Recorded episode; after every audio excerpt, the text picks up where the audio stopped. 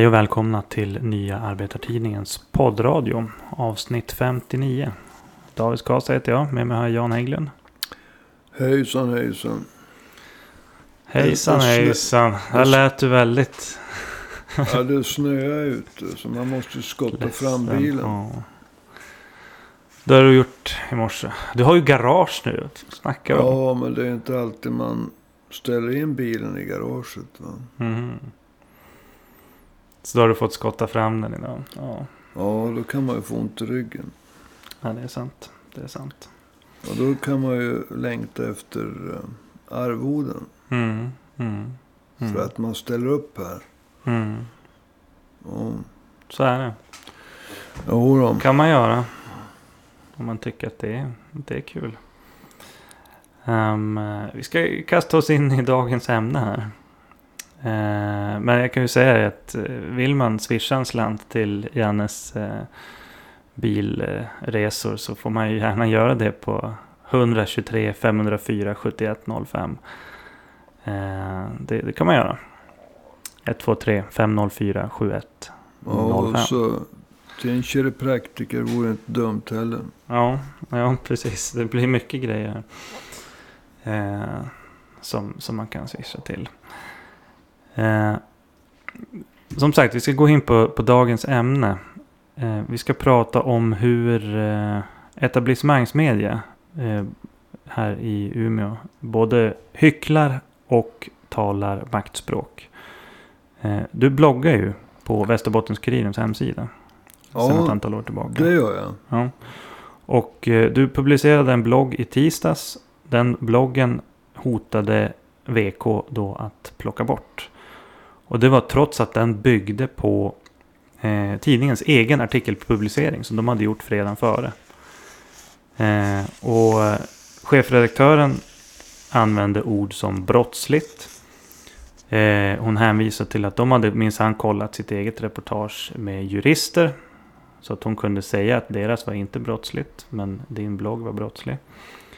Och hon vägrade också att säga vad det egentligen var som var fel, som var brottsligt. Och eh, vi ska gå igenom den här historien. Eh, men först, vad var innehållet i VKs reportage? Och som fick dig att blogga om det? Ja, Alltså, VK har ju aktualiserat en eh, kvinna som har liksom tillåtits representera muslimerna i allmänhet. Dels i Umeå men också i Sverige. Eftersom hon har fått tala i morgonandakten. Fem dagar, en hel vecka. Ja, det. Och det är, ju, det är ju P1 va. Mm. Och hon har också tillåtits att representera muslimerna i eh, Radio Västerbotten P4. Mm. Och i en del andra sammanhang som vi kan komma tillbaka till. Ja. Och med tanke på att den här kvinnan under flera år har bott tillsammans med extrema islam, islamister. In, inte muslimer i allmänhet utan extrema islamister. Både i Afghanistan och Pakistan och Förenade Arabemiraten. Så måste jag reagera emot eh, det som nu när VK aktualiserar det hela. Ur vad de hävdar är liksom en sorts ekonomisk synpunkt. Vi kan komma tillbaka Mm. eh, till det. Så eftersom VK hade gjort henne aktuell så vill jag poängtera vad som är problemet med hennes, så att säga, att hon får representera muslimerna i allmänhet. Mm. Därför att hon träffade sin första make i början av 1990-talet. Och tillsammans med honom flyttade hon till Afghanistan. Maken han har skrivit i entusiastiska ordalag att han både har träffat Al-Qaidas grundare, den inte helt okände Osama bin Laden, Mm. och också Mullah Omar. Som var talibanernas högste ledare. Den första maken som har träffat Usama bin Laden och var väldigt entusiastisk över dennes idéer. Han dödades eh, 1999 då han stred för talibanerna. Mm. Kvinnan gifte sedan om sig. Återigen med en islamistisk extremist. Även denne stred för talibanerna och för al-Qaida. När USA sen gick in i Afghanistan år 2001 så tog sig kvinnan till Pakistan. Hon hamnade sedan i Förenade Arabemiraten Mm. i Dubai. Där upplät hon sitt hem åt en annan svensk konvertit. En kvinna och hennes make. Och även den maken var en islamistisk extremist. Som sen reste till Irak och anslöt sig till den organisation som kom att bli känd som IS. Eller Daesh. Ja. Och det som är väldigt störigt för mig. Det som jag reagerar på. Det är att den här kvinnan. Som alltså har befunnit sig i kretsarna kring några av dagens värsta islamistiska terrorister och terroristorganisationer. Under mer än tio år. Sen bara kan komma hem till Sverige. Tas emot med öppna armar. Få medverka i en rad sammanhang. Bland annat i Riksradion. Och så här i Umeå. Det aningslösaste av de aningslösa eh, kommunerna. Mm. Som en representant för muslimer i allmänhet. Mm. Och, och det måste man slå ner på. Tycker jag. Alltså kritisera. Aningslösheten. Därför att den här kvinnan har erbjudits att ta avstånd ifrån eh, extremismen. Ja. Terrorismen. Men hon har inte gjort det. Mhm. Och då ska hon inte heller få representera eh, muslimerna i allmänhet. Nej. Det var det som var så att säga utgångspunkten för att jag bloggade om det här. Alltså, vad, hur gick det? Du säger att de fick representera muslimerna i olika sammanhang. Alltså, kan du ge några exempel på hur, hur det gick för henne när hon liksom kom till Umeå? Ja, eh, man skäms ju va. Men alltså Umeå har väldigt mycket föreningar. Så man måste ha en förening för att hålla, på, hålla ordning på föreningarna. Och den föreningen, det kallas för eh, Umeå föreningsråd. Självklart finansierad av kommunen. Och hon satt då i styrelsen för det av Umeå finansierade Umeå föreningsråd. Hon fick till och med förtroendet att väljas till sekreterare i Umeå föreningsråd. Mm. Bara för att visa hur, hur, hur knuten hon var till Umeå kommun och Umeå kommuns pengar. För Umeå kommun, liksom, hon hade ju ingen formell anställning i Umeå kommun. Men i kanterna på Umeå kommun. Mm. Man kan säga att Umeå kommun fransar ut i olika sammanhang. Och finansierar saker. Mm. Där har hon kunnat fransa in. Hon valdes även in i styrelsen för föreningen Littfest. Där, alltså litteraturfestival. Där Umeå kommun utgör en av de absolut viktigaste ekonomiska sponsorerna. Och i styrelsen för det här föreningen Littfest. Där satt då när kvinnan så att säga hade att göra med det här. Mm. Det är ju ett rätt stort arrangemang. det Ja, det, det är ett stort och känt arrangemang. Va? Inte bara i Umeå. Mm. Och i styrelsen för föreningen Littfest. Där satt politiker för Socialdemokraterna, Vänsterpartiet och Miljöpartiet. Mm. Sen kan man också säga om, nu har vi börjat på spåret Littfest, litteraturfestival. Mm. Så var kvinnan dessutom inbjuden som talare i ett panelsamtal. Och här börjar det. Därför att hon var då representant för muslimerna i allmänhet. Men muslimerna i allmänhet har inte tio år, eh, en tioårig bakgrund i, i kretsarna kring några av dagens värsta islamistiska terroristorganisationer. va? Inte direkt. Men, men inte nog med det. Alltså, när vi är inne på det här. Kvinnan lyckades även få representera islam i arrangemang genomfört av Umeå stadsbibliotek. Och de är ju kända för att plocka bort böcker som inte islamister gillar. Men alltså, Karin lyckades även få... Alltså Karin det är det namn som VK har satt på den här kvinnan. Mm. Hon heter något annat. Kvinnan lyckades även få representera islam i ett arrangemang genomfört av Umeå stadsbibliotek. Och det som är så störigt här va. Alltså arrangemanget gick ut på att bekämpa hat.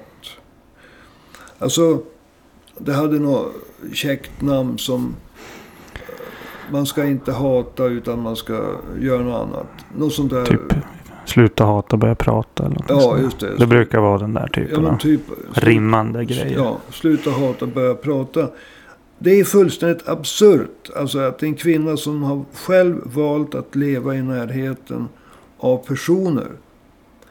Med, som hyllar Usama bin Laden och talibanernas ledare Mullah Omar.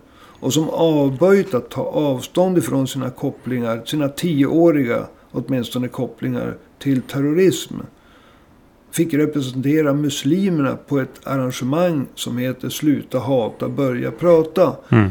Hon har ju haft, jag vill betona det, möjligheter att ta avstånd ifrån sin tid i de här kretsarna. Men hon har inte gjort det.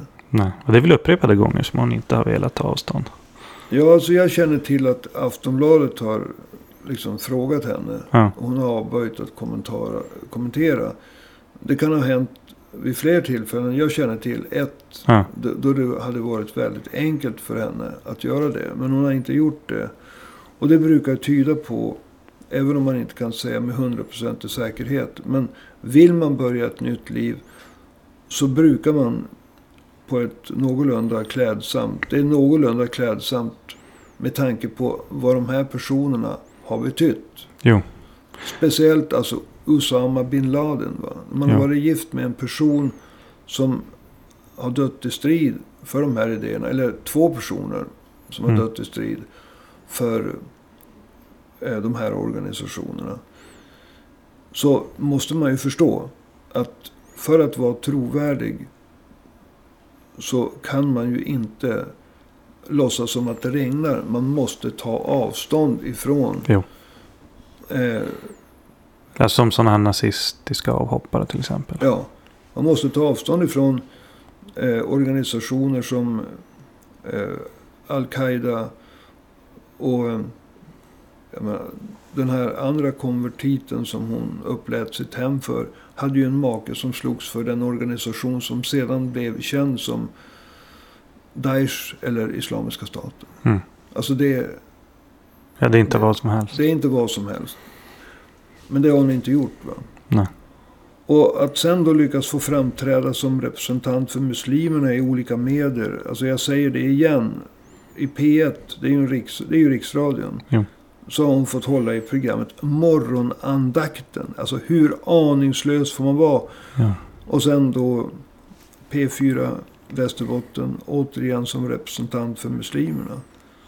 Men en person med den här kvinnans bakgrund är naturligtvis inte representativ för muslimerna. Vare sig i Umeå, Sverige eller någon annanstans. Och det är ju fullständigt skandalöst att hon kan hamna i en sån position. Alltså hon drar ju skam över muslimerna. Precis. Men det här är inte någon ovanligt eller någon ny sak i Umeå. Visst, det var en till person, eh, en av de här sex som Säpo tog. Som också har gjort samma resa så att säga inom Umeå kommun. Ja, ja absolut. Alltså det finns en parallellitet här. Eh, det var ju en som hette... Eh, vad var det? Radal Duan. tänker Ja, alltså Rad al-Duhan. Alltså Rad al-Duhan, han tillhörde en av de sex personer som eh, eh, greps och utvisades i tre instanser. Eh, Rad alltså under 2019, Mm. så då togs ju den svenska polisen, det här var ju Säkerhetspolisen, tog sig ju samman till skillnad från andra myndigheter. Mm. Och eh, eh, grep sex stycken som man ansåg bidrog till att radikalisera bidrog till att underlätta värvningen till en organisation som exempelvis Islamiska staten eller Daesh. Mm. Och de blev sen utvisade i tre instanser. Den här Radeduan tillhörde en av dem. Han har också dödshotat chefredaktören för Gävle Dagblad. Han är son till den mest ledande av de sex utvisade. Eh, Aburad. Just det, i Gävle. Ja, alltså hans bas, Aburads bas var moskén i Gävle. Och den personen har levt i, i, på olika projekt, projektanställningar och så vidare i Umeå. Alltså blivit betald av Umeå kommuns pengar. Ja. Eh, åren 2007 till 2014. Han har varit någonting av det styrande partiet Socialdemokraternas Golden Boy. Mm. Kan man säga. Men, men det var inte bara Socialdemokraterna som duperades av den här personen. Utan, Mm.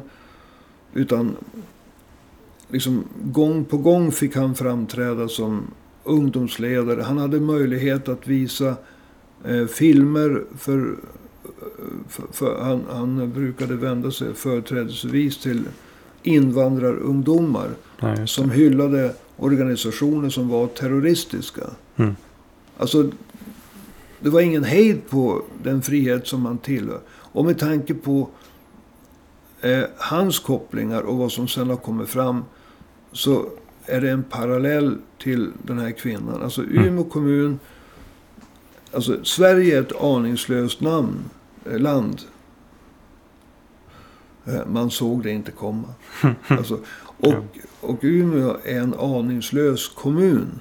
I detta aningslösa land. Ja. Och det var det här som jag ville framhålla på bloggen. Ja. Kvinnan är inte representant för muslimerna. Nej. Utan tvärtom, alltså att låta henne representera muslimerna i Umeå och Sverige. Det skadar muslimernas sak. Absolut.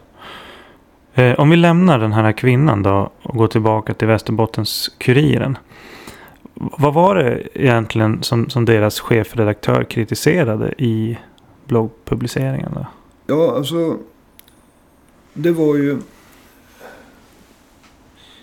Eh, diffust i början. Och jag, jag menar ju på att. Och argumentationen var att den här kvinnan kan ju ha förändrat sitt liv. Mm. Och då sa jag, ja visst, men ni har gjort henne aktuell. Mm. Och min kritik, den ligger i ja, det jag just har redogjort för. Mm. Så eftersom ni har gjort henne aktuell, alltså vi har känt till henne i kanske fem år. Ja. Men det har inte varit aktuellt att ta upp det här. Men, men vi har känt till henne i fem år. När då VK tar upp henne på första sidan som huvudnyhet. Mm. Med en tecknad bild på en kvinna i burka. Och sen tre fullmatade helsidor inne i tidningen. Ja, då blir det aktuellt. Mm. Och då skriver vi om det. Eh, så om jag ska förstå VKs chefredaktör rätt. Så eh, var det att det gick att identifiera kvinnan.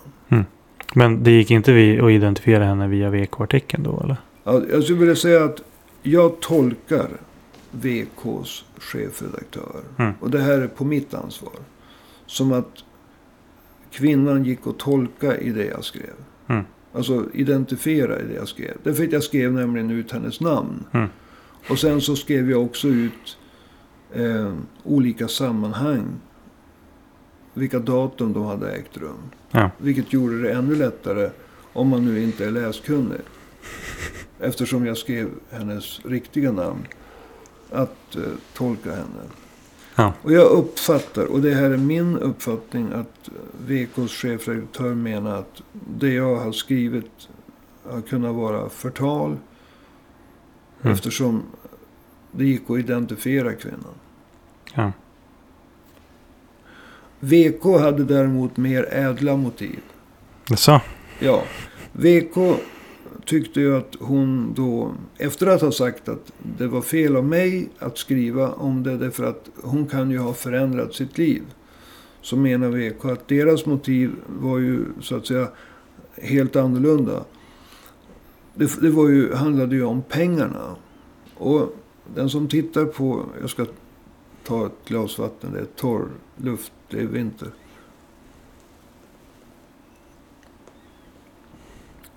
Om man tittar på vad som står i VK då. Och lägg märke till, alltså det här är första sidan och så tre absolut fullmatade helsidor inne i tidningen. Ja. Så är det att den här kvinnan har haft ett företag inom hemtjänsten. Och i den egenskapen har hon bedrivit en väldigt liten verksamhet. Mm. För hon har fått 8 miljoner kronor av Umeå kommun. Hon har och även haft verksamhet i Härnösand i samma och, och, och, Sundsvall. Hur stor verksamheten har varit i Härnösand vet jag inte. I Sundsvall, Sundsvall har det varit ungefär lika stor som Umeå. Mm. Men om vi håller oss till Umeå så har hon då för utförda tjänster inom hemtjänsten fått 8 miljoner, vilket är väldigt lite. ja, det är väl under flera år dessutom. Ja, det, det är under flera år. Och eh, i det här sammanhanget så hade hon inte bokfört 300 000 kronor. Mm. Och det väcktes åtal. Eh, kvinnan friades i tingsrätten. Eh, eh, för åtalet för försvårande av skattekontroll. Tingsrätten menade att kvinnan hade uppträtt försumligt, ej uppsåtligt. Och jag kan säga så mycket direkt. Att VK för en verksamhet som är minimal. Mm. Som alltså föranleder att man får 8 miljoner kronor av Umeå kommun. Och ett åtal för att man inte har bokfört 300 000 kronor. Och jag vet inte hur mycket man ska betala i skatt om man driver hemtjänstföretag. Och inte bokför 300 000. Låt oss säga att man betalar 20 procent i skatt. Jag vet Mm. inte. Men eh, eh, kvinnan friades ju. Ja. Försumlighet men inte uppsåtligt. Så skulle VK ha gjort en grej på första sidan och tre fullmatade helsidor med en massa intervjuer med ledande politiker. För en person som hade en så liten verksamhet som åtalades och sen friades. Mm. Nej, det är absolut uteslutet. Utan VKs motiv för att göra någonting av det här. Vilket ju visar av hur man framställer henne på första sidan. Tecknad i burka.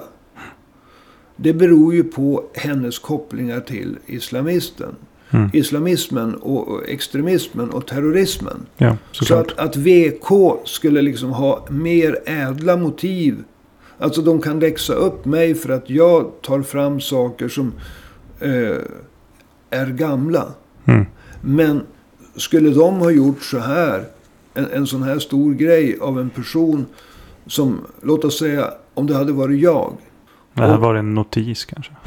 Ja men alltså, nu, nu kanske de har gjort en grej för att jag har suttit i kommunfullmäktige nästan 30 år. Men alltså, om vi tar en person som inte hade gjort det. Ja. Som haft ett litet företag som åtalas för försvårande av skattekontroll och frias i tingsrätten. Alltså, det skulle vi möjligtvis ha blivit en notis, men då är den notisen mikroskopisk. Mm. Utan VK har ju slagit upp det här så stort av precis samma skäl som det var intressant för mig att skriva om det. Ja. Det är bara det att deras vinkling är ju bara en förevändning för att få skriva om den här kvinnans bakgrund. Eh, jag är ju mer ärlig. Jag skriver ju att det är skandalöst att en person med den här bakgrunden kan få företräda Sveriges muslimer Ja. i Umeå och i Riksradion. Vilket ju i sammanhanget är det allvarliga. Ja, Inte vilket- att hon har haft ett hemtjänstföretag. Nej. Och, och jag menar, åtalet blev nedlagt. Mm. Försumlighet, inte uppsåtligt. Alltså, hur många åker inte dit för det? Eller Mm. blir åklagade för det? Alltså det är ju inte där kritiken ligger. Nej. Kritiken ligger på två plan. Kvinnan har inte tagit avstånd ifrån sin eh, så att säga, närhet och samröre med extremister, terrorister. Några av de värsta organisationerna som finns idag. Mm. Och dessutom tillåts hon, där Umeå kommun är ytterst medansvarig, att, att lyftas fram som representant för Sveriges muslimer. Det är precis som Rad al-Duhan. Ja. Det, det är det som har retat mig. Ja. Och det, det fanns också, alltså, jag gjorde kopplingen till Rad al-Duhan. Tack för att du påminde mig. Mm. Men VK talade maktspråk. Och eh, hellre än att eh, VK skulle själv lyfta ut mitt blogginlägg. Så skrev jag en uppföljare och lyfte själv ut mitt blogginlägg. Mm. Det, det är ju, alltså, det, det här är ju ett maktspråk från VKs sida. va. Mm. Och jag tycker att VKs motiv att, att, att säga att ja, vi tog upp det bara för att det handlar om pengar. Eller det var det som vårt, var vårt motiv. Det, det stämmer inte. Det är ett litet företag, lite pengar. Det fanns en misstanke om ett eh, försvårande av skattekontroll. Tingsrätten friade kvinnan. Det var försumligt, inte uppsåtligt. Ja. Man slår inte upp det på första sidan och tre fullmatade eh, sidor inne i tidningen när man intervjuade Magnus Ranstorp, Magnus Sandelin och tre eh, personer från Umeå kommun, varav en hög tjänsteman och två politiker. Mm. Alltså, det är bara bullshit. Vi ska börja avrunda det här men, men eh, jag tänkte för sluta. Alltså, vad, vad, vad gjorde du? Du sa det, du hade tagit bort inlägget. Hur, hur, eh, hur tänkte du där? Ja, jag tänkte så här att alltså, VK kan förnedra mig genom att lyfta ut mitt blogginlägg. Mm. Först tänkte jag så här. Okej, jag gör som Torgny Segerstedt i Göteborgs Handels och Sjöfartstidning. Mm. När svenska regeringen menar på att hans eh, nazistkritiska artiklar eh, kunde skada Sverige Mm. och leda fram till att eh, Nazityskland ockuperar Sverige. Alltså jag vill inte göra några övriga jämförelser. Men han Mm. gjorde så här att han, han lyfte inte ut artiklarna. Han bara svärtade ner dem så att eh, alla såg vad som var Fram, det var som svart istället för en ja, artikel. Typ. framtvingad censur. Så jag tänkte man kanske skulle göra det eh, på kvinnans namn. Va? Mm. Och skriva att det här är föranlett av påtryckningar från VK. Men utifrån den argumentation som chefredaktören hade så fanns det ju liksom ingen garanti för att den inte skulle bli utlyft ändå. Mm. Eh, Så därför valde jag att lyfta ut den själv. Sen Mm. så, för att vara rättvis, så kan jag ju säga att det var en... Det fanns inte... Det var inte bara helt negativt från VKs chefredaktör. Utan det fanns också en väldigt värdefull upplysning. Och det är att eh, tryckfriheten eh, för en tidning den är så att säga grundlagsskyddad. Mm. Men den är inte det när man bloggar.